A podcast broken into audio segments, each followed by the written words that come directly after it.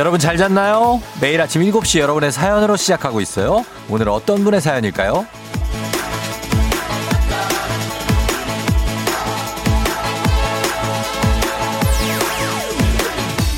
구리 남양주맘 인터넷 카페에 꿈꾸는 그녀님의 글입니다. 아침마다 들으며 출근하는데 제 인생 라디오입니다. 조우종 FM댕진 쫑디가 매일 아침 잘 잤나요? 할 때마다 너무 스윗해요.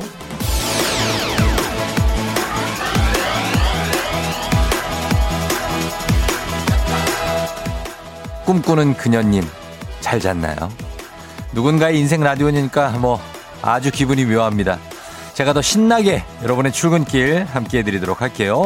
꿈꾸는 그녀님은 물론이고 구리 남양주 맘카페 회원님들 연락주세요. 선물 준비되어 있습니다. 11월 4일 수요일 당신의 모닝 파트너 조우종의 FM 대행진입니다.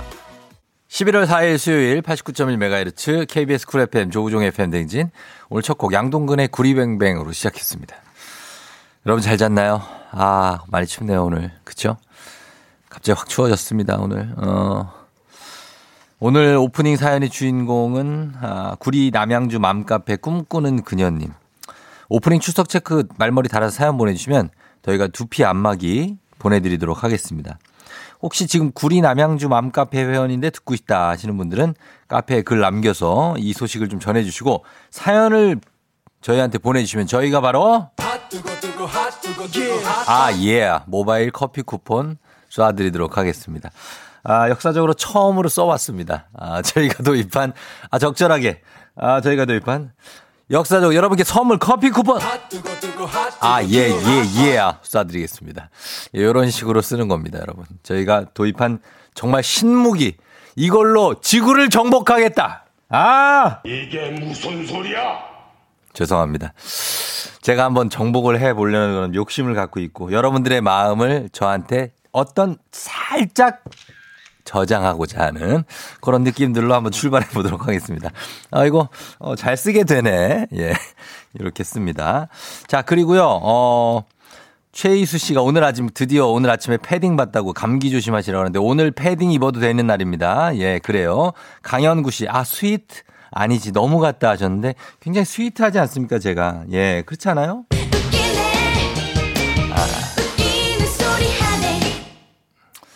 요거 너무 갔네.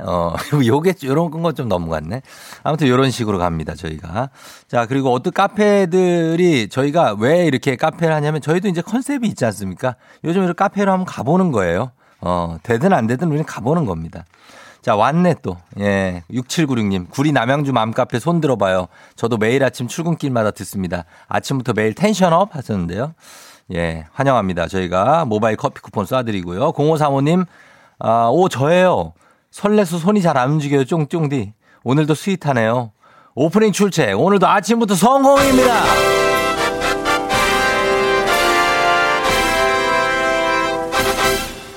자, 이렇게 됐습니다. 그래서 오프닝 출첵 굉장히 일찍, 지금 생방 시작한 지 7분 만에 성공을 했으니까 아주, 예, 굉장히 스윗한 성공입니다. 자, 여러분들 계속해서 구리 남양주 맘카페 회원님들 사연 보내주시면 저희가 커피 쿠폰 쏘도록 하겠습니다.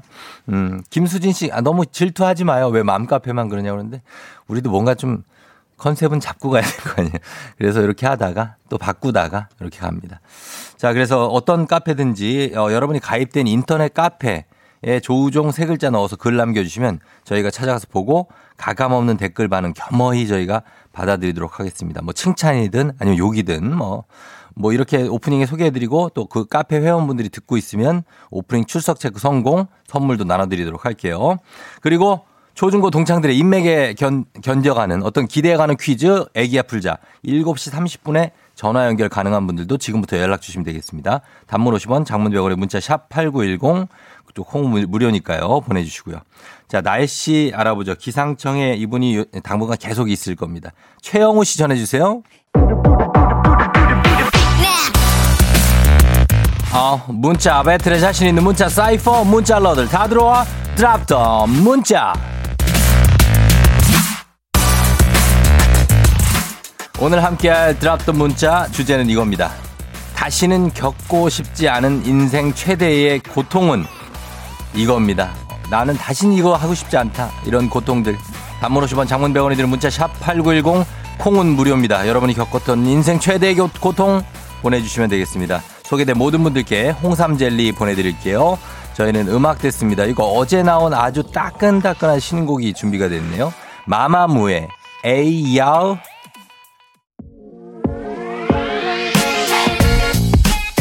Yeah, 드랍던 문자. 내가 다시는 겪고 싶지 않은 인생 최대의 고통은 뭘지 만나볼까요? 서민지 씨, 청양고추 다듬다가 눈 비볐을 때요. 아, 지금 생각만 해도 눈물이 나요.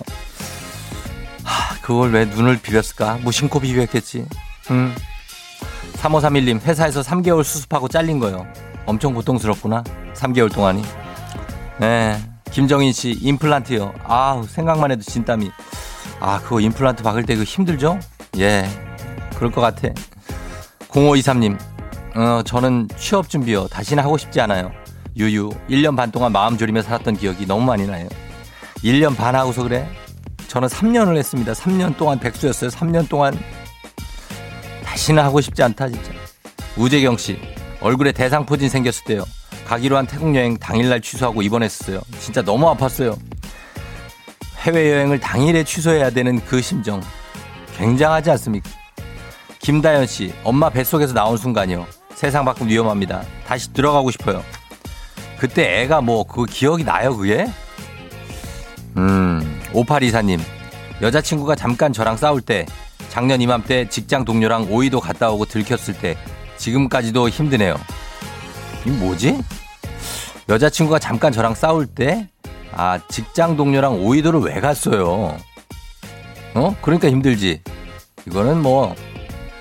김현욱 씨, 문지방에 발을 부딪혔을 때, 그래서 문지방 없는 집에 살아요. 아, 이거 순간적인 고통이 상당하죠.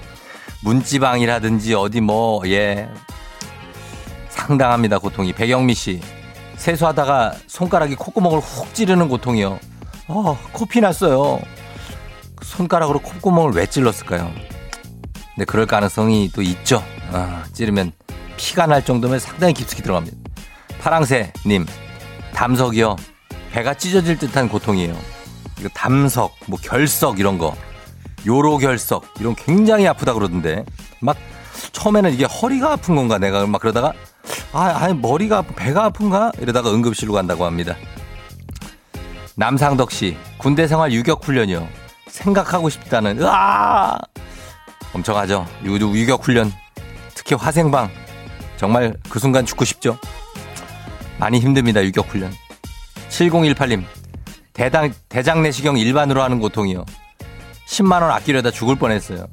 이걸 일반으로 어떻게 하냐고. 올리비아 월세도 일반으로 했어. 이걸 어떻게 일반으로. 나는 수면으로 하다가도 나는 힘들어 죽는 줄 알았는데 중간에 깨가지고 많이 아픕니다 그랬는데 다 들어주지도 않고, 전 이걸 빼고 싶습니다 했는데 빼주지도 않고. 대장 내시경은 그냥 고통입니다. 이건 빨리 기술이 발전돼야 돼요. 어떻게 그걸 거기다 집어넣냐고. 아, 소개된 모든 분들께 홍삼젤리 저희가 위로 삼아서 심심하게 보내드리면서 드랍던 문자 오늘은 여기까지 소개합니다. 오늘도 어김없이 떠오르는 아침 해 Brand new day 하루가 밝았네. 나는 또 습관처럼 켜놓은 my radio. Check check 출석책 여기요. 땡땡 조우종이 울렸네. 뱀뱀 졸린 눈을 깨우네. From 7 to 9 feeling till tonight. 기분 좋은 넌 like a dynamite. 조우종의 FM댕진. 끝까지 버티는 게 이기는 거다. 일단 먹고 합시다.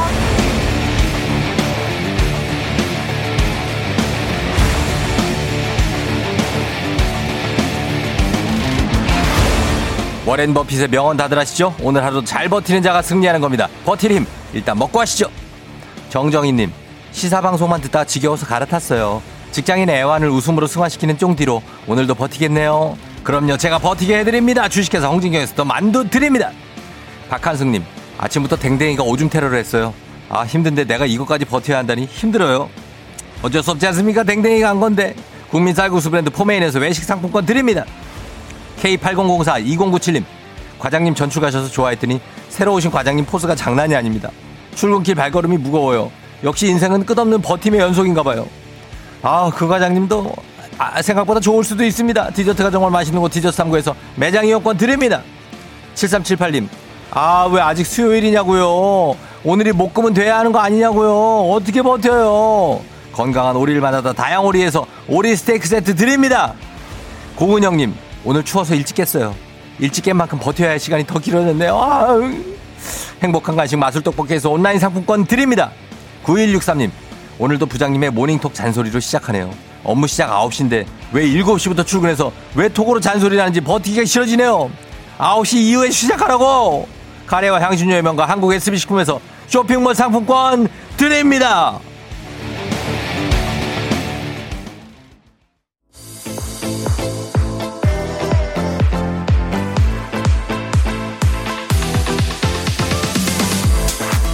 FM 대행진에서 드리는 선물입니다. 나를 찾는 행복여행 템플스테이에서 공기청정기, 앉을수록 느껴지는 가치 휴테크에서 안마의자, 겨울이 더 즐거운 알펜시아 스키장에서 숙박권과 리프트 이용권, 일동 코스메틱 브랜드 퍼스트랩에서 미백 기능성 프로바이오틱 마스크팩, 센스있는 국민 매트릭스 센스맘에서 매트리스, 문서서식 사이트 예스폼에서 문서서식 이용권, 헤어기기 전문 브랜드 JMW에서 전문가용 헤어드라이어, 맛있는 건 더 맛있어져야 한다 카야코리아에서 카야잼과 하코커피 세트, 대한민국 면도기 도르코에서 면도기 세트, 메디컬 스킨케어 브랜드 DMS에서 코르테 화장품 세트, 갈베사이다로 속 시원하게 음료, 온가족이 즐거운 웅진플레이 도시에서 워터파크엔 온천스파 이용권, 여자의 꿈 알카메디에서 알칼리 환원수기, 첼로 사진예술원에서 가족사진 촬영권, 천연화장품 봉프레에서 모바일 상품 교환권, 판촉물 전문그룹 기프코에서 텀블러 세트, 하루 72초 투자 헤어맥스에서 탈모치료기기, 아름다운 비주얼 아비주에서 뷰티 상품권, 지그넉 순간 지그넉 비피더스에서 식후 유산균, 탈모 샴푸 브랜드 순수연구소에서 쇼핑몰 상품권, 의사가 만든 베개 시가드 닥터필로에서 3중 구조 베개, 브랜드 컨텐츠 기업 유닉스 글로벌에서 아놀드 파마 우산, 건강기기 전문 제스파에서 두피 안마기, 한식의 새로운 품격 사홍원에서 제품 교환권, 지중해 풍의 제주 세인트포 골프앤리조트에서 콘도 이용권, 와인 정기구독 퍼플독 와인플레이스에서 매장 이용권, 국민 쌀국수 브랜드 포메인에서 외식 상품권, 내 몸에 맞춤 영양 마이니에서 숙취 해소용 국모닝 구미, 자연과 과학의 만남 뷰인스에서 올인원 페이셜 클렌저, 당신의 일상을 새롭게 신일전자에서 에코 히터, 장건강 원픽 미아리 산유에서 낙상균 프로바이오틱스, 건강한 기업 오트리푸드 빌리지에서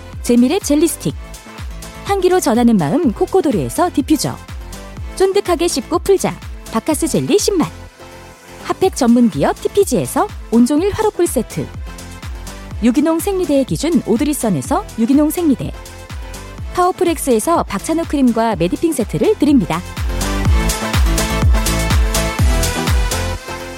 팬댕스 드리는 선물 소개해드렸습니다. 네, 자, 그리고 여러분들 이제 잠시 후에 애기야 풀자 이어집니다. 신락 같은 인맥 다 끌어모아보는 초중고 퀴즈 애기야 풀자, 여러분 지금도 신청할 수 있습니다. 단문 50원 장문병원의 정보 이용료가 드는 샵 8910으로 신청해 주시면 돼요. 자, 저희는 이거 참 나온 지 오랜 곡인데 아직도 들어도 좋은 곡이죠. 윤상의 가려진 시간 사이로 듣고 올게요.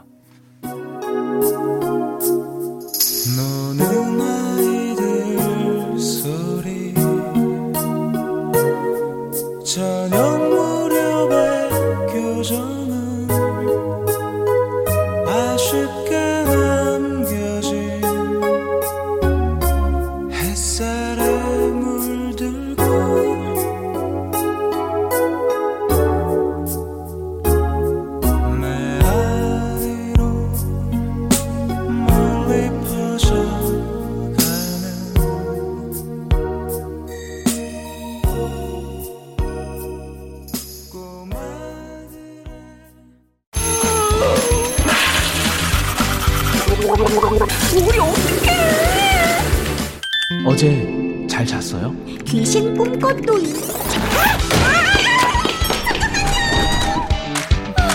아무리 바빠도 챙길 건 챙겨야죠. 조우종의 FM 대행진.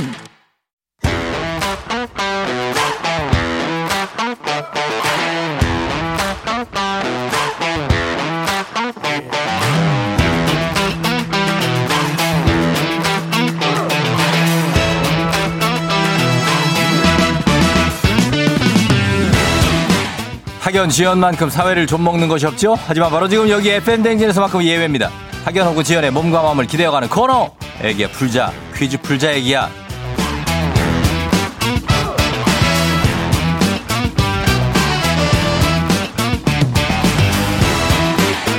학연, 지연의 숟가락 살짝 얹어보는 코너입니다. 애기야 풀자 동네 퀴즈 정관장에서 여자들의 홍삼 젤리스틱, 화해락 이너제틱과 함께합니다. 학교의 명예를 걸고 도전하는 참가자, 이 참가자와 같은 학교 혹은 같은 동네에서 학교를 나왔다면 바로 응원의 문자 보내주시면 됩니다. 학연 지연의 힘으로 문자 보내주신 분들에게도 추첨을 통해서 선물 드리겠습니다. 과연 오늘 동네 스타가 탄생할지 대망신으로 마무리가 될지 기대해보면서 연결해보도록 하겠습니다. 자, 오늘은 4500님. 오늘 오전 당직이라 벌써 출근했어요. 자신 없지만 쫑디 힌트 믿고 도전합니다. 아, 오늘 힌트 안 줄 겁니다. 오늘 힌트 안 줘. 오늘 힌트 안 줄 건데. 어떡하지? 일단 한번 걸어보자.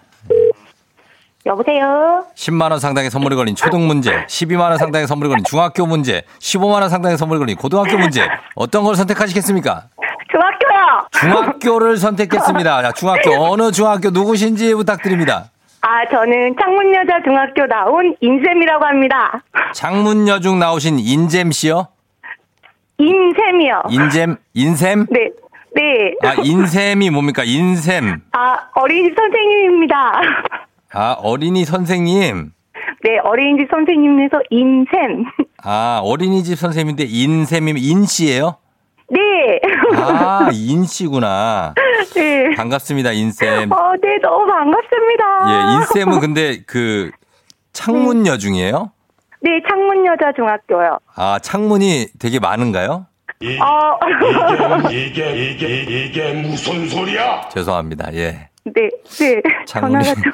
창문이, 아, 전화요? 아니, 그 제가 한 건데. 네, 미안해요.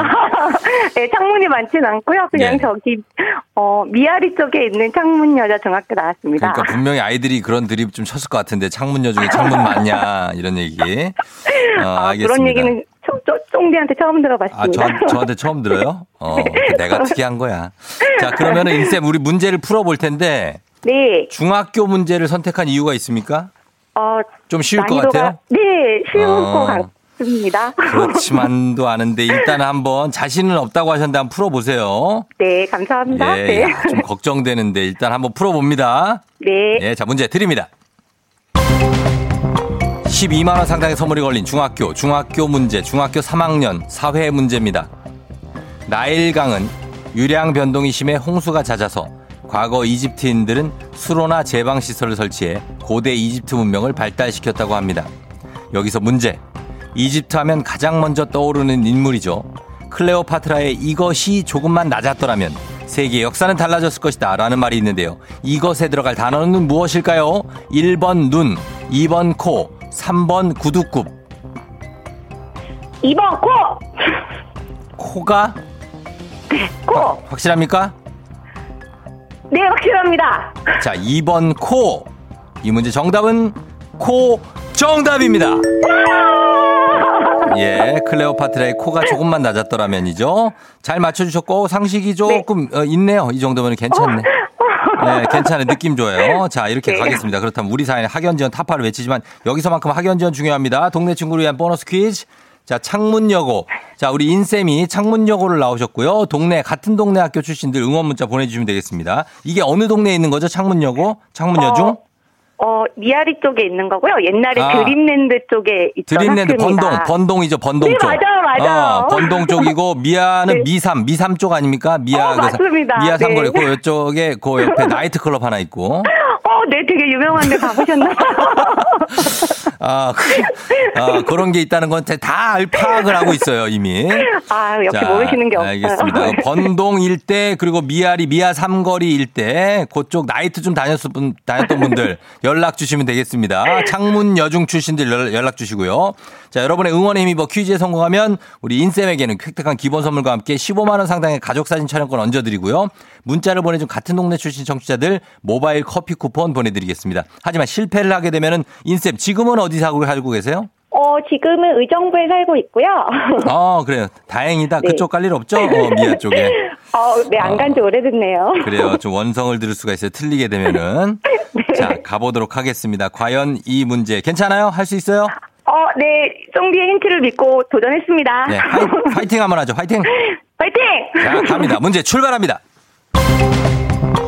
중학교 1학년 과학 문제입니다.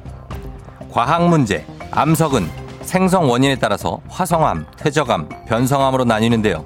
그중에 화성암은 마그마나 용암이 냉각돼 굳어진 암석을 말합니다. 여기서 문제입니다. 화성암 중에 하나인 이것은 구멍이 뻥뻥 뚫려 있고요. 제주도 지표면의 대부분을 이루고 있습니다. 돌 하루방을 만드는 이것은 무엇일까요? 인샘에게 15만 원 상당의 가족사진 촬영권, 인샘을 지지하고 응원해준 동네 친구 번동일대 창문여중에 30명의 선물도 걸려 있습니다. 과연 이 암석은 무엇일까요?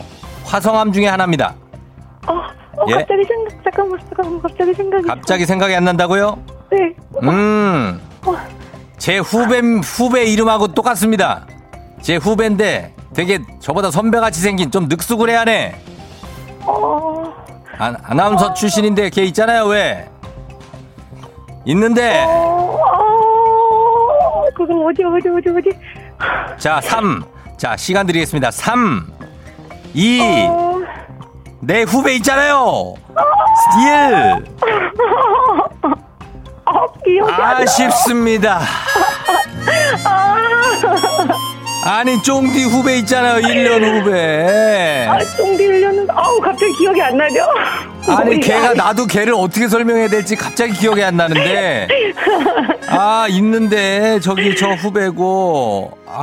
걔를 뭐라고 설명해야 돼? 지금 프로그램을 뭐 하고 있더라? 당나귀귀. 근데 걔 혼자 하는 게 아니니까. 당나귀귀? 예. 예? 뭐라고요? 시추. 몰라요? 그래도 모르겠어요? 전현무 씨. 정답은 현무암인데, 현무암. 네, 현무암 맞아요. 네. 어쩔 수 없죠, 뭐. 어쩔 수 없네요. 네, 자. 통화 연결된 것만으로도 너무 기쁩니다. 예. 그래요. 괜찮아요, 인쌤. 지금 이 정도 해도 기본 선물 나가고. 네네. 네. 그럼요. 기분 좋게 시작하는 거죠, 뭐. 그럼요. 오늘 너무 쫑디팀이 기분 좋았고요. 예. 혹시나 하는 마음에 문자 보내봤는데 이렇게 부끄러울까봐 하기 싫었는데. 예, 안 부끄러워요. 괜찮아요. 좋은 추억 주셔서 너무 감사합니다. 어린이집 오늘 출근해요? 네, 벌써 출근해가지고 지금 아이들 기다리고 있고요. 오전 당직이라 좀 빨리 출근했어요. 그래요? 그럼 아이들이랑 선생님한테 한마디 하실래요? 네. 저희 아이들은 항상 사랑스럽고요. 저희 선생님들 좀 요새 많이 힘든데 힘내고 화이팅하고 잘 지냈으면 좋겠습니다. 그래요. 예, 우리 어린이집 그 선생님들 힘드신 거 저희 다 알고 있으니까.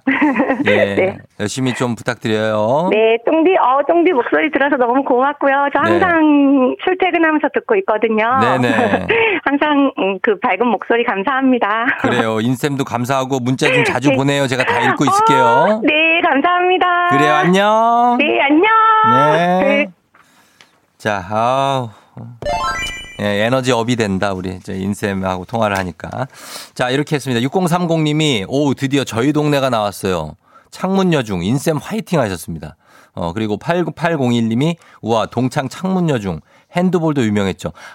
창문여중이 핸드볼이구나. 어쩐지 좀 뭔가가 이 눈에 익어. 창문여중. 핸드볼. 유명한 선수들도 있고 그렇습니까? 5556님이 우와, 이런 기분이군요. 제가 나온 중학교입니다. 창문여중. 배추벌레 교복이 생각나는 녹색 하복이 생각나는 91년 졸업생이에요. 파이팅 하셨습니다. 91년 졸업이요? 그러면 75년생? 이렇게 되겠네. 아닌가? 더 되시는구나. 71년생 이 정도 되시겠구나. 556님도 저희가 반갑습니다. 아쉽게도 이분들 저희가 선물 보내드리고 싶었는데 아쉽게도 그렇게 됐네요. 창문여중 파이팅입니다. 자, 이어서 바로 이어갑니다. 청취자 여러분들을 위한 보너스 퀴즈 명자의 노래로 이어가도록 하겠습니다. 오늘도 명자 씨의 노래를 듣고 제목을 보내주시면 됩니다. 정답자 10분 추첨해서 스킨케어 세트 선물로 준비하고 있을게요. 짧은 건 50원, 긴 건 100원이 되는 문자 샵 8910 무료인 콩으로 보내주세요. 자, 만나봅니다. 명자 씨. 짧은 머리 볼게. 정말 예쁘다네. 온 동네 청년들. 설마. 너도 나도 기웃기웃 셋은 빼기. 이거라고요? 이거 굉장히 이 노래? 이 노래 제목을 이 노래가 제목은 쉽지 않을 수도 있어요. 다시 한번 들어봅니다. 명자 씨.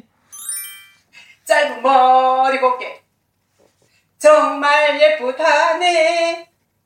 온 동네 청년들 너도 나도 기웃기웃 셔츠 빼기. 온 동네 청년들이 너도 나도 기웃기웃기웃 그러나 그 아가씨는 새침대기. 제 힌트가 훨씬 낫죠. 앞집에 용팔이 녀석이 예, 여러분 지금 제목 맞추십니다. 아, 용팔이 이러고 있는데 이 노래가 너무 분위기가 있잖아요. 아니면 내가 뭐가 되냐고 그러면은. 자, 여러분 이 노래 제목 맞춰주세요. 샵8910 짧은 건 50원 긴 건 100원 느낌 있게 갑니다. The Chainsmokers and House의 Closure.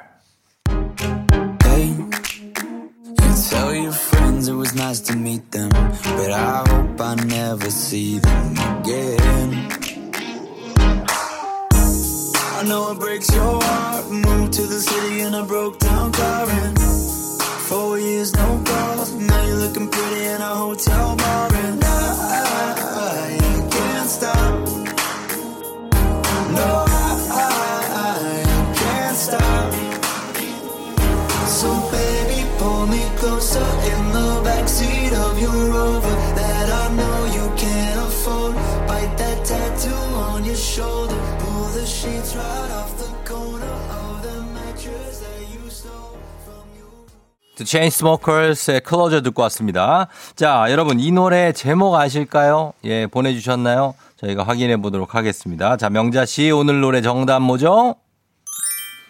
짧은 머리 곱게 빗은 것이 정말 예쁘다네. 온 동네 청년들이 너도 나도 기웃기웃기웃 그러나 그 아가씨는 새침대기. 뚜둥뚜둥뚜둥 앞집에. 9394님 담배가게 아가씨 YB 버전도 좋다고 하죠. YB. 3522님 처음 나왔을 때 얼마나 재밌었는지 이 노래 알면 나이 든 건데 70년생입니다. 송창식의 담배가게 아가씨요 하셨습니다. 정답은 담배가게 아가씨. 예, 오랜만에 옛날 추억을 좀 되살리시라고 이렇게 내드렸고. 그리고 뭐 70년생이면 뭐 70년생이면 우리가 뭐 문제가 있는 겁니까? 괜찮아요 뭐 괜찮죠. 뭐 이게 뭐 70년생이면 큰일 나요? 뭐 괜찮아요. 뭐 70년생이라는 뭐 그냥 이렇게 나이 들어가는 거지 뭐. 괜찮습니다. 자, 아, 요렇게 가면서 여러분들 선물 받으신 명단 홈페이지 선곡표 게시판에서 확인하시면 되겠습니다. 명자 씨, 우리 내일 또 만나요.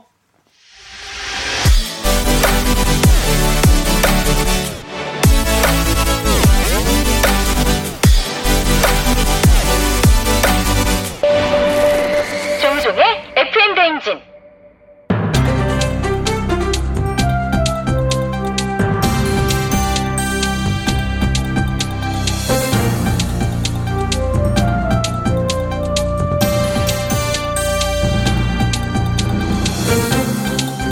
반갑습니다. 돌아온 안윤상의 빅마우스, 저는 손석회입니다. 간절함이 너무 크다 보니 긴장을 했던 걸까요? 지원자들의 입사 서류를 받아본 기업에서 서류 전형 결과 당락을 좌우하는 치명적인 실수를 발견했다지요. 누구인가? 맨날 회사에 불만 가득하여 전국의 부장이란 부장은 다 욕하는 자, 이 누구냐는 말이야. 그래놓고 지금 이런 어이없는 실수로 반격을 당한 자는 누구라고 하였어? 예, 서류 전형 지원자 10명 중 3명이라지요.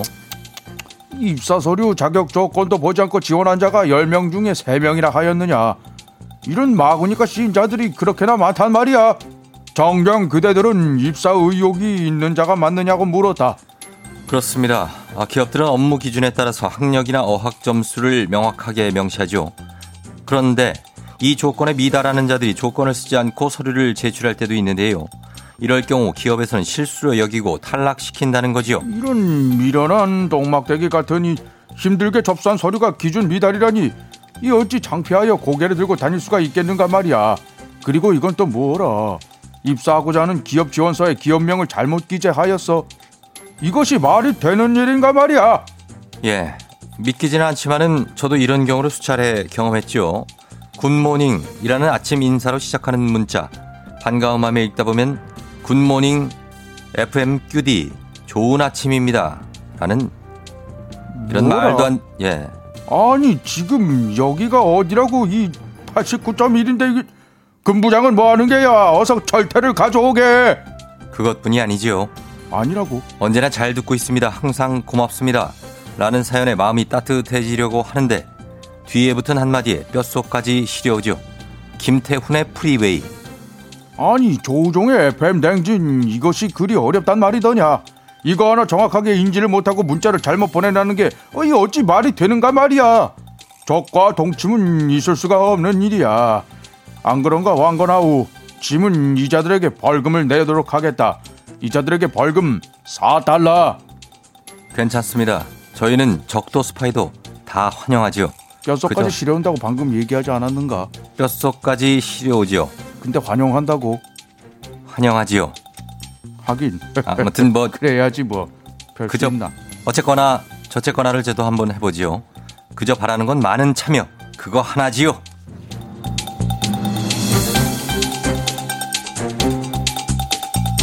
다음 소식입니다. 살 빼기가 평생 숙원인 사람들이 있습니다. 꼭 찍어서 얘기할 순 없지만 저희 스튜디오에도 몇 명 있지요. 그들이 꼭 하는 말이 있는데요. 그건 바로 뭘 먹어야 살이 찌지 않지입니다. 하지만 살 빼기에서 죄송합니다. 살 빼기에서 중요한 건 먹지 않아야 할 음식이지요. 그래? 아, 안녕하십니까. 김준호입니다. 세상에 이것도 맛있고 저것도 맛있고 이것저것 다 맛있는데 어떻게 먹지 않아야 할 음식이 있다는 겁니까? 나 그걸 믿을 수가 없다. 그지? 예, 맞습니다. 맛있는 음식이 많은 만큼 건강에 좋지 않은 음식도 많지요. 그런 음식들을 피하면 다이어트에 도움이 된다는 건데요. 일단 우리가 무심코 마시는 탄산음료와 청량음료, 그냥 설탕음료라고 생각해도 과언이 아니죠. 그런 음료 대신에 생수를 택하는 게 현명하다는 겁니다. 아, 그건 하나는 알고 둘은 모르는 얘기입니다. 그게 그렇게 모닝 삼겹살 뜯어먹고 난 후에 저 생수를 마신다고 생각해보세요. 예. 아, 그 맹맹해서 삼겹살도 맛없는 것처럼 느껴지는 거야. 그치? 삼겹살 먹은 후에 마무리는 탄산. 아, 이거지. 인정. 아, 인정. 또 인정. 그치? 맞습니다. 예, 맞습니다. 인정. 이건 인정. 그러면은 감자튀김 요거는 좀 피해 주시죠. 감자튀김은 적은 양이라도 칼로리가 매우 높아서 단기간에 체중을 불려버리는 녀석입니다. 감자를 찌거나 구워 드시는 걸 추천하지요. 아, 감자를 찌거나 굽습니까? 그쪽은? 예. 아, 그건 아니죠. 감자는 무조건 기름에 쫙 튀기고 솔트 툭툭툭툭 뿌린 그런 다음에 그저 토마토 케첩 듬뿍 찍어 먹어야 그게 감자지. 아, 감자튀김은 저 바닐라 쉐이크랑 또 찰떡입니다. 예. 한번 바닐라 쉐이크에 찍어 먹으면 이거는 정말 끊을 수가 없어요. 이게. 그래 본 적이 없습니다. 아니 지금 살을 빼기 위해 피해야 할 음식을 알아보고 있는데 튀김의 바닐라 쉐이크는 칼로리 폭탄이지요. 아, 이거 칼로리보다는 맛이 폭탄이에요. 엄청 맛있어요 이게. 아. 그래도 저 살을 빼기 위해서는 감자튀김, 빵, 과자, 떡 이런 것들을 피해야 한다는 말씀이지요. 아우, 그 선수들은 왜들 그러세요? 그간 수험생들에게 국영수 중심으로 예술복수 철저히 하면 수능 만점 받을 수 있습니다. 이 얘기랑 비슷한 겁니다. 우리가 몰라서 지금까지 그 먹는 건 아니잖아요. 맛있으니까 먹은 거지. 어? 아, 그리고 저 치팅데이라는 게 또 있죠. 마음껏 먹어야 즐겁게 살도 뺄 수 있다. 이겁니다. 내가 말하는 게. 맞습니다만 그 치팅데이가 매일이니까 그게 문제가 되지요. 그래? 예. 아, 이거 눈치 빠르네. 그게 우리 늘 내일부터 다이어트니까는 그렇게 되는 건데 그래도 일단 오늘은 행복하니까 괜찮아요. 그죠?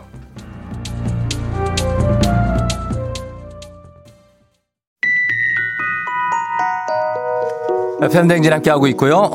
이 곡은 투모로우 바이 투게더의 새 앨범의 타이틀입니다. 5시, 잘 들어봐요. 5시 53분에 하늘에서 발견한 너와 나.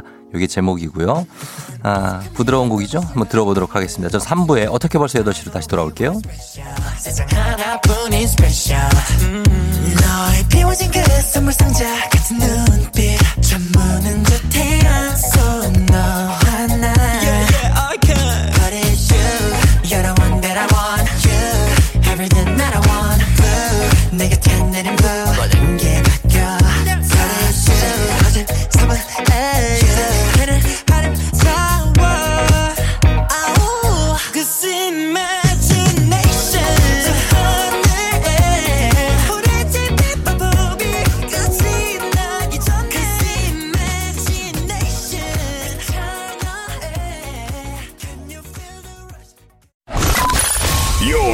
in with the DJ. The DJ. 조종의 팬. 어머나 벌써 8시.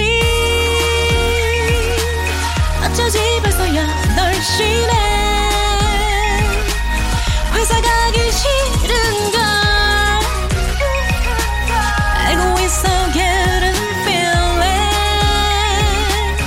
어쩌지 벌써 8시. 승객 여러분, FM댕진 기장 조우종입니다. 10주년 그 이상의 가치 티웨이 항공과 함께하는 벌써 8시요. 굉장히 죄송합니다. 오늘 너무 춥죠? 따뜻한 나라 타이에 태국 방콕으로 떠나봅니다. 박진아님, 기내식으로 얼큰한 라면 요청하셨는데 해장은 방콕에 가서 똠양꿍으로 하시고 즐거운 비행하시길 바라면서 지금 수요일 아침 상황 기장에게 바로바로 알려주시기 바랍니다. 어디서 뭐하고 계신지 알려주시기 바랍니다. 단문 50원, 장문 100원의 정보용 영어들은 문자 샵8910, 콩은 무료입니다. 자, 그렇다면 태국으로 가는 비행기 이륙합니다. Let's get it!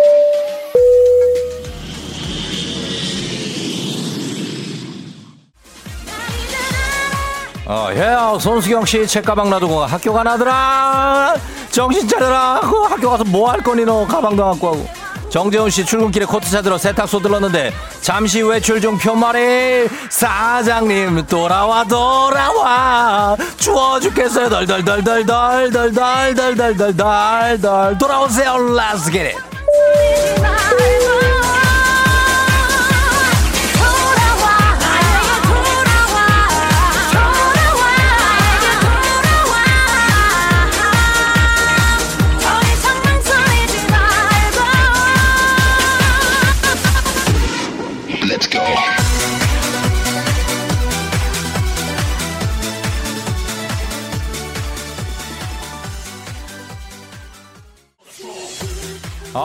감사합니다. 저희 우리 미아 삼거리 나이트 찾아주신 여러분 감사드리면서 정우현 씨의 낙엽이 뒹구는 거리를 바쁘게 뛰어가다가 나벽에 낙엽이 미끄러져서 큰일 날 뻔했다고 하셨습니다.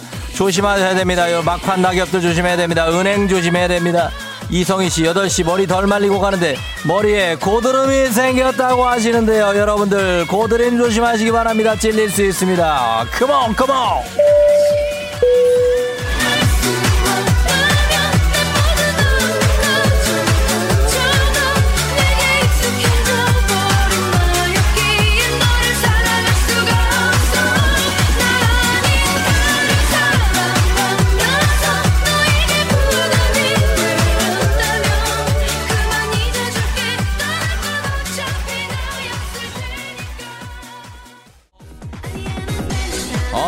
감사합니다. 오늘도 찾아주신 여러분들께 감사드리면서 저 벽 잡고 춤추시는 분들 진정하시기 바랍니다.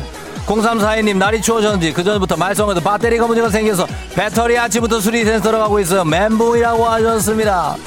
상적이야 컴온. 5212님, 마트에서 위스키 15,000원에 팔길래 혼자서 홀짝홀짝 반병 마시고 오전 반차 쓰고 요양 중이라고 하셨습니다. 마트에서 위스키를 왜 사는 건가요?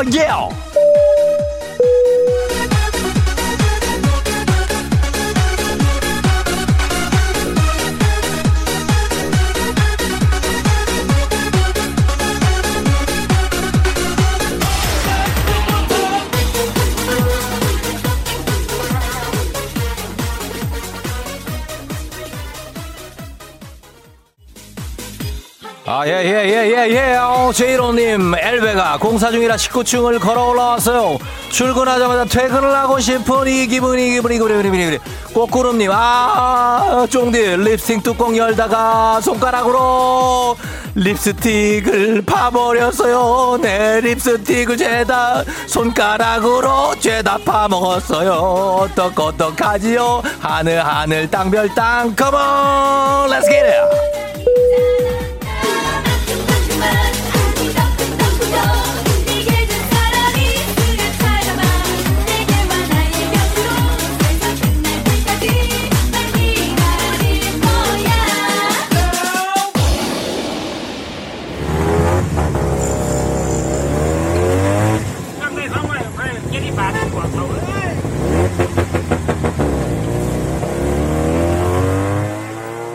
FM댕진 벌써 8시요. 태국 방콕에 도착했습니다. 일단 타시죠. 툭툭이 이거 빠릅니다. 이거 22 how much? 20 baht? too expensive. 15바, 오케이. 자, 툭툭이 타고 방콕 시내 한 바퀴 돌고 나서 똠양꿍에 망고 주스 한잔 여러분 하도록 하겠습니다. 꽉 잡고 타세요. 이 툭툭이가 생각보다 발은 툭툭툭툭 거리기 때문에 나를 툭툭툭 칩니다. 코로나 시대 여행을 떠나지 못하는 청취자들을 위한 여행지 ASMR 슬로우 플리즈. 내일도 원하는 곳으로 안전하게 모시도록 하겠습니다. 여러분 땡큐 베리 감사합니다. 날씨 알아봅니다. 이분도 굉장히 여행 가고 싶어하는 분입니다. 기상청에 최영호 씨 전해주세요.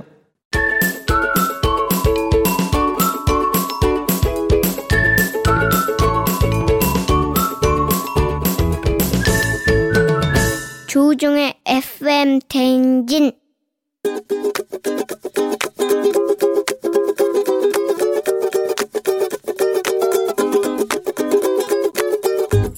제가 딸이랑 아들이랑 있는데 아들이 더 엄마 말을 안 듣더라고요. 이것저것 좀 챙겨 먹이려고 식사 준비를 해놓으면은 난 라면 먹을래요 이렇게 말할 때가 서운해요. 그리고 걱정도 되고요. 하루에 두 번 먹을 때도 있는 것 같아요. 엄마 모르게. 흔적을 안 남기려고 하지만 설거지까지 해놓지만 저 쓰레기통을 보면 알지요. 아들아, 나는 그냥 라면 먹는 게 좋아요 라고 할 때 엄마 많이 좀 속상해. 너네들 건강 생각해서 엄마는 이것저것 해주고 싶은데 라면을 더 좋아하는 아들, 엄마가 얘기할 때 잔소리로 듣지 말고 라면은 일주일에 한 번만 먹자 부탁해. Let's go.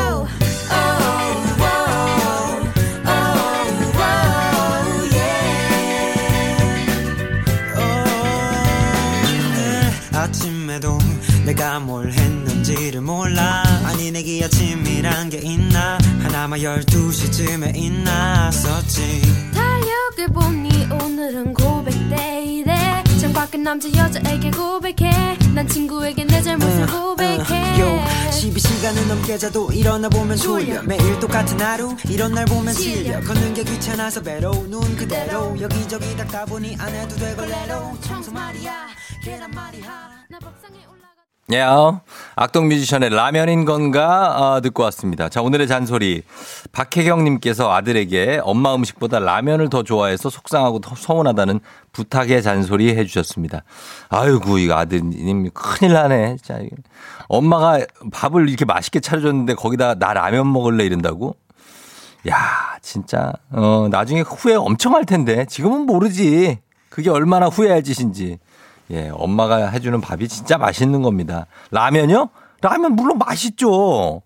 김주범 기자 라면 맛있죠? 맛있죠, 라면. 네. 아, 이거 몇 그릇까지 먹어요? 한 그릇 이상은 잘 안 먹습니다. 아, 진짜로요? 네네네. 전 한 4그릇도 먹어봤거든요. 정말요? 네. 아, 한참 클 때. 이게 무슨 소리야? 한창 클 때가 네. 언젠데 지금 제가. 중고등학교 때. 그때는 저도 많이 먹었습니다. 지금 어르신께서 분노하셨잖아요. 예. 이게 뭐죠? 예, 저희가 쓰는 어떤 신기술입니다. 아무튼 간에 알겠습니다. 우리 박혜경님 아드님한테 너무 속상해하지 마시고 저희가 좀 잘 드시라고 이렇게 얘기를 했습니다. 좀 잘 먹을 거예요. 그래요.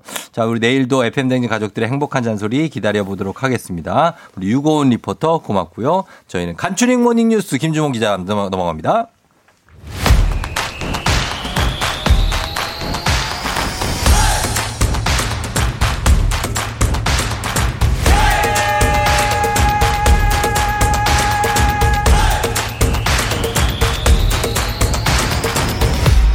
조우종의 FM 대행진.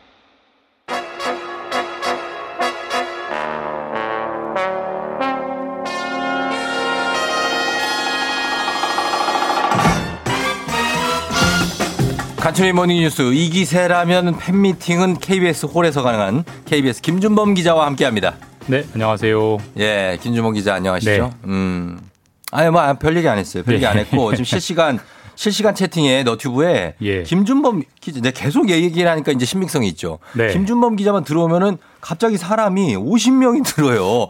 이거 본인이 섭외한 거 아니에요? 아니, 전혀요. 전혀 아니라고요? 왜 그럴까요? 저도 참 궁금하네요.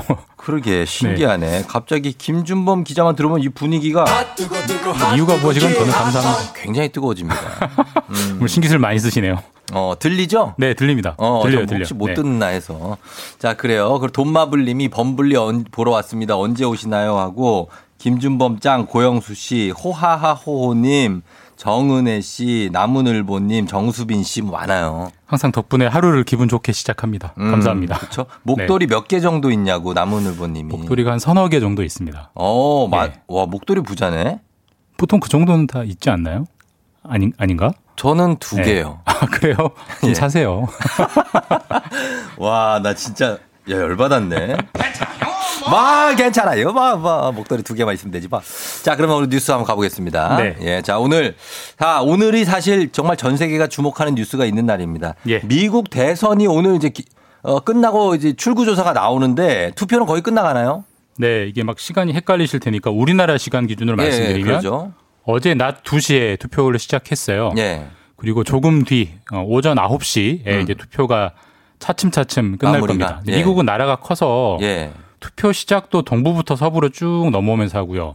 끝나는 것도 동부부터 쭉 끝나서 서부에 끝나는데 예예. 동부가 9시부터 끝나고 이렇게 쭉 끝나와서 예. 가장 마지막 알래스카가 오후 3시에 예. 마무리가 돼서 투표가 모두 끝납니다. 그런데 이제 미국은 우리하고 비슷하지는 않은 것 같아요. 네, 많이 투표가 다르죠. 좀 네. 다르죠. 예. 투표가 끝나면 그 바로 앞에서 출구조사 우리는 뭐 3, 2, 예. 1 발표 막 하잖아요. 두근두근 하는 긴장감이 네, 있는데 여기는 언제 발표? 미국은 출구조사를 전국 동시에 발표를 안 합니다. 그렇죠. 못 합니다. 왜냐하면 투표가 끝나는 시간이 다르니까. 그래서 각 주별로 출구조사를 발표하고 투표가 먼저 끝나는 것부터 순차적으로 쭉쭉쭉쭉 발표하고요. 아까 9시쯤부터 동부주가 끝난다고 했잖아요. 그래서 10시쯤부터 출구조사 결과가 미국 언론 통해서 우리나라 언론 통해서 이제 보도가 될 건데 가장 이제 관심은 누가 이길 거냐. 당선자 그렇죠. 윤곽. 네네. 누가 이길까요? 정말 진짜 미국이 지금 굉장히 예. 너무 어렵죠. 어렵습니다. 너무 누가. 저도 잘 모르겠습니다. 근데 뭐 이제 언론상으로는 네. 보도되는 걸로 봐서는 일단은 바이든 후보가 여론조사로 이기고 있는 건 확실한 팩트인데 여론조사를 믿을 수 있느냐.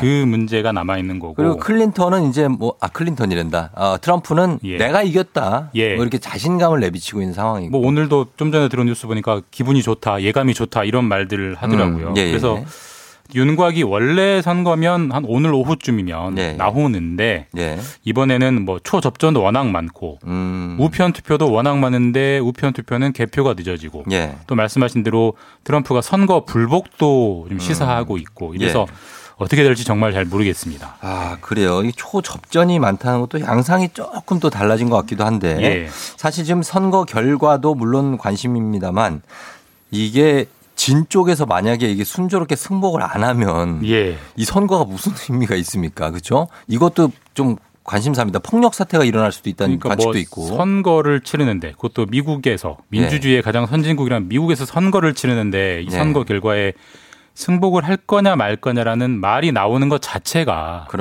말이 안 되는 상황입니다. 근데 말이 안 되는 상황을 넘어서서 이미 뭐 폭력 사태까지 예상되고 있고 가장 상징적인 사진이 그 백악관 주변에 이미 울타리가 쫙 쳐졌어요. 아, 그렇죠. 그 소요 사태가 백악관으로 밀고 들어올까 봐. 그러니까 참 이번 선거는 누가 이기건 간에 미국 어떤 정치 역사에 큰 오점을 남기는 그런 선거가 될 것 같습니다. 아, 그러게요. 왜 이렇게 됐을지 모르겠습니다. 자, 일단 국내 소식으로 돌아봅니다. 유명한 햄버거 브랜드 또 여기서 이제 미국 브랜드가 나오는데 맥도날드. 맥도날드를 검찰이 압수수색을 했다고요? 어떤 일 때문이죠? 햄버거 병이라고 들어보셨어요? 들어봤죠. 예, 이게 이제 한 4년 전 2016년에 용혈성 요독증. 그 어려운 단어를 알고 있습니다. 네, 맞습니다. 알고 있습니다. 4년 전에 있었던 안타까운 사건인데 당시 4살 아이가 이 맥도날드 햄버거를 먹었다가 갑자기 막 설사에 피가 섞여 나오고 극심한 복통을 호소하다가 결국은 신장 기능의 이제 90%를 잃어서 맞아요. 신장 장애 2급 판정을 받았어요. 그래서 이제 맥도날드 햄버거 때문에 병이 난 거 아니냐. 그래서 햄버거 병이라는 이제 별명이 붙었는데 이 사건에 대해서 맥도날드가 책임이 있는지 없는지 이제 검찰이 강제 수사를 들어간 겁니다. 아니 근데 이거 지금 제가 기억하기로는 굉장히 오래 보니까 2016년이에요. 4년 전 사건입니다. 그걸 왜 이제 수사에 나선 거죠?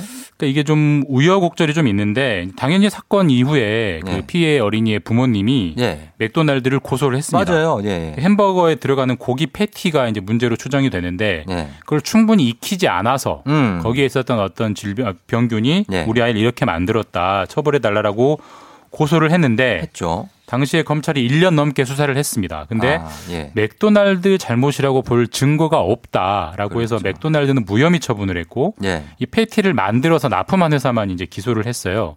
그렇게 끝나는 줄 알았는데 이후에 당시 맥도날드 수사받던 맥도날드 직원이 진술을 거짓으로 했다. 아하. 이런 의혹이 또 나와서 검찰이 뒤늦게 다시 재수사에 들어간 겁니다. 아, 뭔가 말을 맞춰서 진술한 게 있었구나. 네, 그런 의혹이 있습니다. 의혹이 있다는 거죠. 이게 뭐 사실 아직까지는 모릅니다. 검증해 봐야 되고 압수수색이 들어갔으니까 결과를 지켜봐야 될 것 같습니다. 자, 그리고 다음 뉴스는 타다.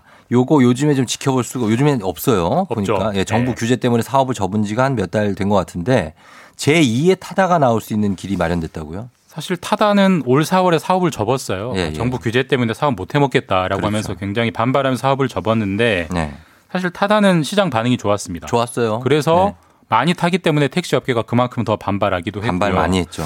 그래서 타다가 사업을 접은 이후에 아니 자꾸 혁신하자면서 이런 새로운 서비스를 정부가 못하게 하면 어떻게 하느냐라는 비판이 많았거든요. 일리가 있는 비판이었고 그래서 정부가 일종의 절충안을 마련했는데 타다 같은 서비스를 다시 할 수 있다. 동시에 택시 업계도 좀 이런 방식으로 달래주겠다라는 좀 절충안을 어제 발표를 했습니다. 그러면 어떻게 타다 서비스가 다시 등장을 한다는 얘기입니까? 그거는? 이제는 앞으로 원하는 회사는 누구나 할 수 있습니다. 할 수 있다. 그래서 이게 타다라는 게 원래는 법에 없던 서비스이기 때문에 법제화가 안 돼 있었는데 이번에 좀 법적 보장을 이번에 해줬고요. 그러니까 택시는 택시 면허라는 게 있습니다. 그렇죠. 마찬가지로 이번에 새로운 면허를 만들었어요. 플랫폼 운송 면허라는 걸 만들어서 이 면허를 받으면 누구나 사업을 할 수 있고 영업 방식은 택시랑은 조금 다릅니다. 길가다 손 들어서 세우는 건 안 되고요. 미리 호출로 예약을 해서 사전 카드로 결제 등록을 한 식으로만 차를 잡는 그런 영업을 플랫폼 운송 면허로 허용해 주기로 했습니다. 요금도 선 결제가 많겠죠. 선 결제. 그러면 이게 새로운 서비스는 소비자 입장에서는 사실 뭐 나쁘진 않습니다. 좋죠. 환영하는데 타다 때문에 반발했던 택시업계 이게 문제거든요. 택시업계는 어떻게 나올까요? 사실 이게 좀 합의가 필요한 부분인데 어느 분야건 혁신은 이게 기본적으로 그 피해자가 나옵니다. 왜냐하면 밀려나는 사람들이 있기 때문에 그렇죠. 타다 때문에 밀려나는 게 택시였던 거고 그래서 택시 업계 피해를 좀 보상해라라는 차원에서 앞으로 이 타다 서비스와 유사한 서비스를 하는 회사는 매출액의 5%를 기여금으로 내라 이런 안이 마련됐고 이게 약간 논란이 있긴 한데 이건 좀 사회적 고민이 필요한 부분인 것 같습니다. 네, 여기까지 듣겠습니다. 지금까지 KBS 김준범 기자와 함께했습니다. 고맙습니다. 예, 내일 뵙겠습니다. 따뚜기 형, 시간을 10초밖에 안 주고 나한테 뭔 얘기를 하라는 건지 모르겠지만은 어쨌든 간에 잠시 후에 별별 히스토리로 다시 돌아오도록 하겠습니다. 5초밖에 안 남았어요. 여러분 잠깐만 기다려요. 금방 다시 올게요.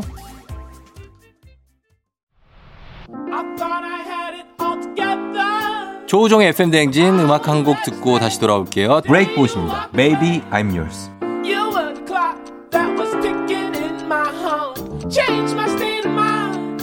Love so hard to find. Your feelings changed like the weather.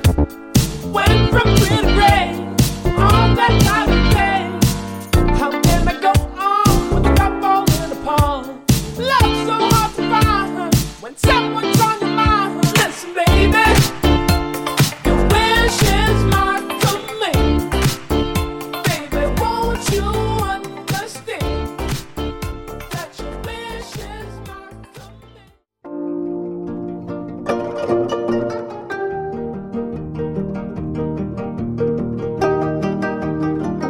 별별 히스토리를 모르거든 역사에 대해 논하지 말라. 재미있는 역사 이야기 별별 히스토리.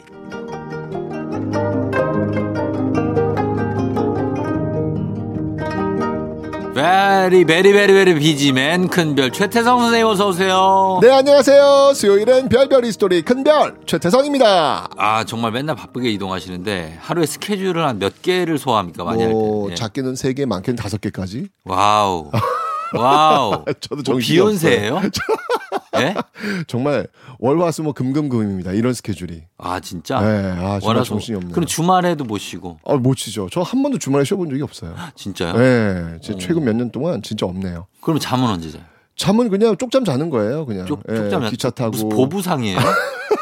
오늘 유기전 차리셨냐고요? 그냥 오늘도 지금 한 2시간 지금 자고 왔어요. 지금 원고 또 이거 보내느라고 지금 네, 이렇게 늘 상황하고 있어요. 아니 이거 어떻게 하지? 그 체력 회복을 하셔야 돼요. 근데 이게 그런 것 같아요. 네. 즐거운 일을 하니까 그렇게 피곤한 줄 모르겠더라고요. 그래요? 그러니까 재밌어요 하는 게. 최근에 네. 가장 멀리 갔다 온 건 어디입니까? 뭐 제주도죠. 뭐. 제주도 갔다 네. 오시고. 야. 그런 와중에 이제 별별 스토리를 절대 포기할 수 없다. 해서 또 오셨는데 우리 쫑디와 이 청취자분들이 네. 진짜 너무너무 사랑해 주셔가지고. 아 그럼요. 네, 이게 참 이렇게 중독돼 있어요 제가. 아, 네. 저 절대적인 지지를 받고 있어요. 출연료 좀 올려줘요. 출연료? 한 2만 원 얹어드릴까? 좋습니다. 공감을 네. 하고 있어요 제가. 공감은 충분히 하고 있어요. 자 그럼 오늘 역사 퀴즈 시작해 볼까요? 네. 자 6.25 전쟁으로 우리는 휴전선을 경계로 남북이 나뉩니다. 자 그렇다면 휴전선 이전 남북의 분단 경계에서는 무엇일까요? 자 보기 나갑니다. 1번 37선, 2번 38선, 3번 39선, 4번 40선. 요건 뭐 입에 붙는 거 그냥 고르시면 되겠습니다. 아니 이게 아니라 입에 안 붙는 게 너무 많네. 40선은 뭐예요? 그죠? 예. 네. 37선. 자, 요거 여러분 단문 50원 장문 100원 유료 문자 샵 8910 무료인 콩으로 정답 보내주세요. 과연 남북의 분단 경계선은 무엇일지 휴전선 이전에. 자, 추첨을 통해서 10분께 선물 보내드리고 방송 중에 사연 보내주신 분들 중에 한 분 추첨해서 2020년 올해의 책 필독서 역사의 쓸모 선생님이 직접 사인까지 해서 드리니까요. 사연도 많이 보내주시고요. 이 11월 9일 이제 며칠 안 남았는데 네. 이 11월 9일은 세계사적으로 아주 기념비적인 그런 날입니다. 무슨 날인지 혹시 아세요? 아 모르겠네. 이게 날짜로 하면 잘. 네. 네 다음 주에요. 네. 이 서독과 동독으로 분단되었던 독일 분단의 상징이었던 그 베를린 장벽이 무너진 날이 바로 11월 9일입니다. 그렇구나. 네.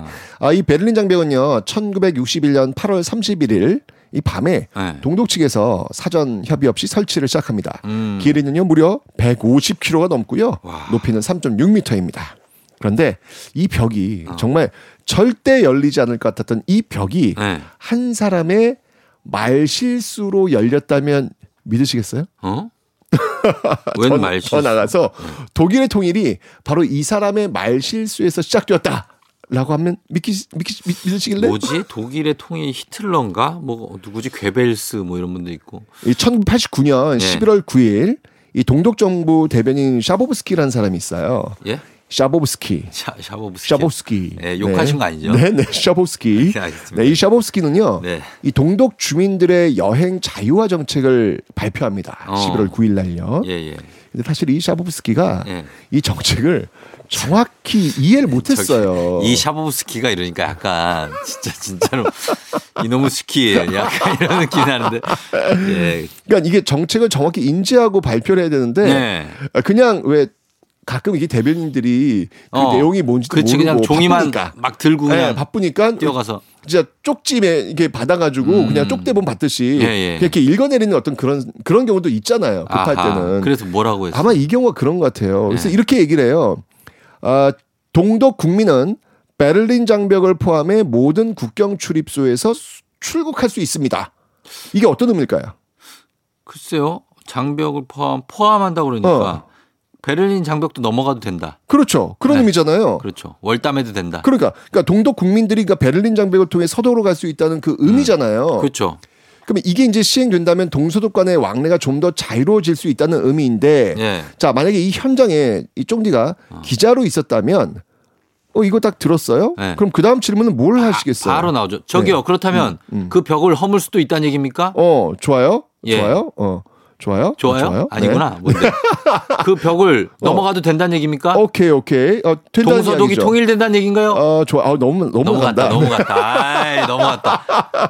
그러니까 제가 현장에 있다라면 지금 동독 주민들이 베를린 장벽을 통해 서도로 갈 수 있다라고 지금 발표한 거잖아요. 네. 그럼 이제 기자는 이렇게 물어볼 거예요. 그럼 그거 언제부터냐고. 당연히 물어보겠죠. 그렇죠. 이때도요. 이탈리아 기자가 딱 들은 다음에 그냥 정말 무심코 물어본 거예요. 뭐 어떤 뭐 큰 의미 있지 물어본 게 아니라 당연히 이제 출입이 가능하다고 하니까 그럼 그거 언제부터인데요? 이렇게 물어본 거예요. 네. 아마 이 기자도 이 자신의 질문이 이 어마어마한 세계사적 변화를 불러올 거라 아마 이때까지만 해도 몰랐을 거예요. 그렇죠. 너무 당연한 질문 이렇게 이야기했을 뿐이니까 이때 그 질문, 그 기자의 질문을 받고 그 샤보브스키가 어마어마한, 정말 어마어마한 말실수를 합니다. 뭐라고? 정확히 이렇게 이 단어를 써요. 예, 언제부터요? 뭐라고 쓰냐면, 네, 한번 불러와 주세요. 아유, 뭐 여기 언제부터인데요? Immediately, without delay. 지금 바로요? Yes. 아, 넘어요? 그럼 넘자, 얘들아. 그러니까 immediately 이게 right now라는 얘기잖아요. without delay는 즉시. 예, 연기 없이 그냥 바로 지금. 이 얘기가 끝난 즉시. 네, 이 얘기를 한 거예요. 왜 그랬지? 이러자 뭐? 진짜? 이거 완전 속보네. 라고 속보를 빡 뜨는 거예요. 예. 뭐 지금부터 그럼 베를린 장벽 통과 가능하다고? 그러니까 맨 처음에 동독심을 또 굉장히 어리둥절했어요. 이게 뭐야? 진짜야? 그쵸. 그래서 계속 속보가 뜨니까 예. 너도 나도 할 것 없이 어디로 향했을까요? 베를린 장벽. 네, 모두 베를린 장벽으로 가자. 그 가야죠. 그래서 어마어마한 사람대가 네. 베를린 장벽으로 몰려드니까 거기를 지키고 있었던 이 동독 국경수비대가 너무 당황한 거예요. 자기는 어떤 하달도 받질 않았거든요. 그렇죠. 근데 사람들이 막 몰려오는 거예요. 자, 그렇다면 국경수비대는 둘 중에 하나 선택을 해야 되겠죠. 네. 발포하느냐, 문을 여느냐. 정말 그 위기 상황이었어요. 사실 동독 사람들이 서독으로 많이 넘어갔잖아요. 그러니까요. 몰래. 네, 몰래. 네. 이렇게 굉장히 위기 상황이 왔을 때 많은 시민들이 외쳤습니다. 네. 헤이, 너 뉴스 안 봤어? 베를린 장벽 열렸어. 얘기했어 지금.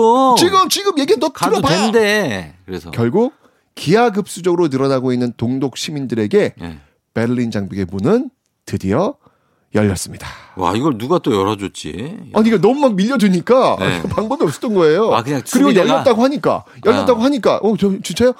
진짜요? 하면서 아니, 아무리 그래도 거예요. 확인해보고 열어야죠. 확인해봤더니 그런 뉴스는 떴다는 거예요. 분명히 지금 샤보브스키가 immediately without delay 여기 이제 딱 뜨니까 네. 그래 그럼 열어야 되는 거야? 라고 이제 열어버린 거예요. 아마 이 베를린 장벽 위에 올라 동독 시민들하고 서독 시민들이 얼싸안고 춤추며 노래 부르는 장면, 네. 막 망치로 막 베를린 장벽 깨는 네, 장면, 네, 이런 거 보셨을 거예요. 바로 그날이에요. 그리고 바로 다음에 1990년 10월 3일 독일은 드디어 통일을 했습니다. 야. 이 베를린 장벽이 이렇게 엉겁결에 무너진 지 1년 만에 벌어진 독일의 통일. 아, 이게 정말 세상에나 이런 일이. 그러니까 이 말실수 하나가 네. 이런 의미가 아니었거든요. 그 정책은 네. 이제 특정 기간을 두고 점차적으로 이런 것들을 한다는 거였지 immediately without delay가 아니었거든요. 그런데 그러니까. 이 사람이 이 정책 내용을 정확히 모르고 그냥 뭐야 연다는 거야? 근데 질문 딱 들어온 거예요. 그랬더니 그럼 지금 당장 이렇게 얘기를 했다. 아무리 실수를 해도 그런 실수를 이 사람 잘리지 않았을까요? 결국 잘렸어요. 잘렸죠? 네, 결국 잘렸어요. 당연하죠. 이거 완전히 실수를 해가지고 어마어마한 일이 벌어졌으니까. 아니, 그 정상들이 회담을 해서 그렇죠. 통일하자 하면 그렇죠. 그 이후에 장벽이 뚫리는 건데 그렇죠. 장벽이 먼저 뚫리고 그렇죠. 통일이 됐네. 그렇죠. 그러니까 참 놀랍기도 한데 와, 근데 이건, 사실 이게 예. 이게 우연처럼 보이지만 예. 이런 우연은 또 그냥 오는 게 아닙니다. 그러니까 이미 이전부터 네. 독일과 그러니까 동독과 서독 간에 네. 많은 소통과 교류가 있었거든요. 그러니까 어떻게 보면 독일은 네. 통일될 준비가 되어 있었던 것이죠. 준비됐구나. 그래서 그 운명이 우연을 가장해서 갑자기 다가온 것처럼 보였을 뿐입니다. 아, 저는 순식간에 그럼 우리도 그렇게 막 예를 들어 비무장지대에 사람들이 막 가서 야, 이거 열린대, 이제. 그렇죠. 막 이렇게 하고 들어가면. 그러니까 이런 이야기를 하는 이유가 뭐냐면 네. 좀 부럽더라고요. 그러니까 같은 입장이니까. 네, 그러니까 우리의 휴전선도 네. 갑자기 무너지기를 한번 이 이야기를 들으면서 한번 좀 소망하면 어떨까.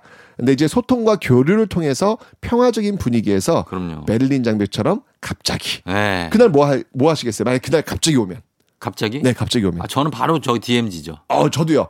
저도 바로 그 DMZ 달라가가지고 네. 그 분단의 상징인 철조망 한 줄을 딱 끊어가지고 간직하면서 분단의 아픔을 좀 기억할까 합니다. 맞습니다. 아, 정말 그런 역사적인 일이 왔으면 하는 바람을 가지면서 저희는 음악 한 곡 듣고 와서 퀴즈 정답 발표할게요. 선생님, 퀴즈 한 번 더 알려주시죠. 네, 6.25 전쟁으로 우리는 휴전선을 경계로 남북이 나뉩니다. 휴전선 이전. 남북의 분단 경계선은 무엇일까요? 1번 37선, 2번 38선, 3번 39선, 4번 40선. 단문 오시면 장문병원에 드리는 유료 문자 샵 8910 무료인 콩으로 정답 보내주세요. 추첨 통해서 10분께 선물 드립니다. 저희는 BTS의 음악 듣고 올게요. 작은 것들을 위한 시. BTS의 작은 것들을 위한 시 듣고 왔습니다. 자, 조우종의 FM댕진. 선생님 퀴즈 정답 이제 발표할 시간이 됐습니다. 네. 볼까요? 뭐 입에 붙는 거 말씀하시면 되죠. 뭐. 정답은 2번. 38선입니다. 38선이죠. 예. 38선 정말 옛날에는 그냥 다 38선이라고 불렀는데. 그렇죠. 예, 그렇습니다. 혼자 선곡표에서 친필 서명책을 포함한 선물 받으실 분들 명단 확인해 주시고요. 최태성 선생님, 저희는 다음 주에 만나요. 휴전선을 끊어버리자.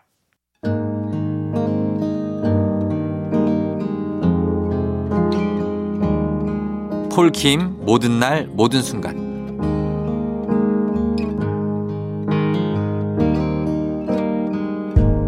네가 없이 웃을 수 있을까?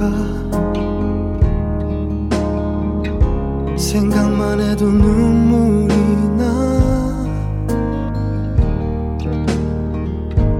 힘든 시간 날 지켜준 사람. 이제는 내가 그댈 지킬 테니.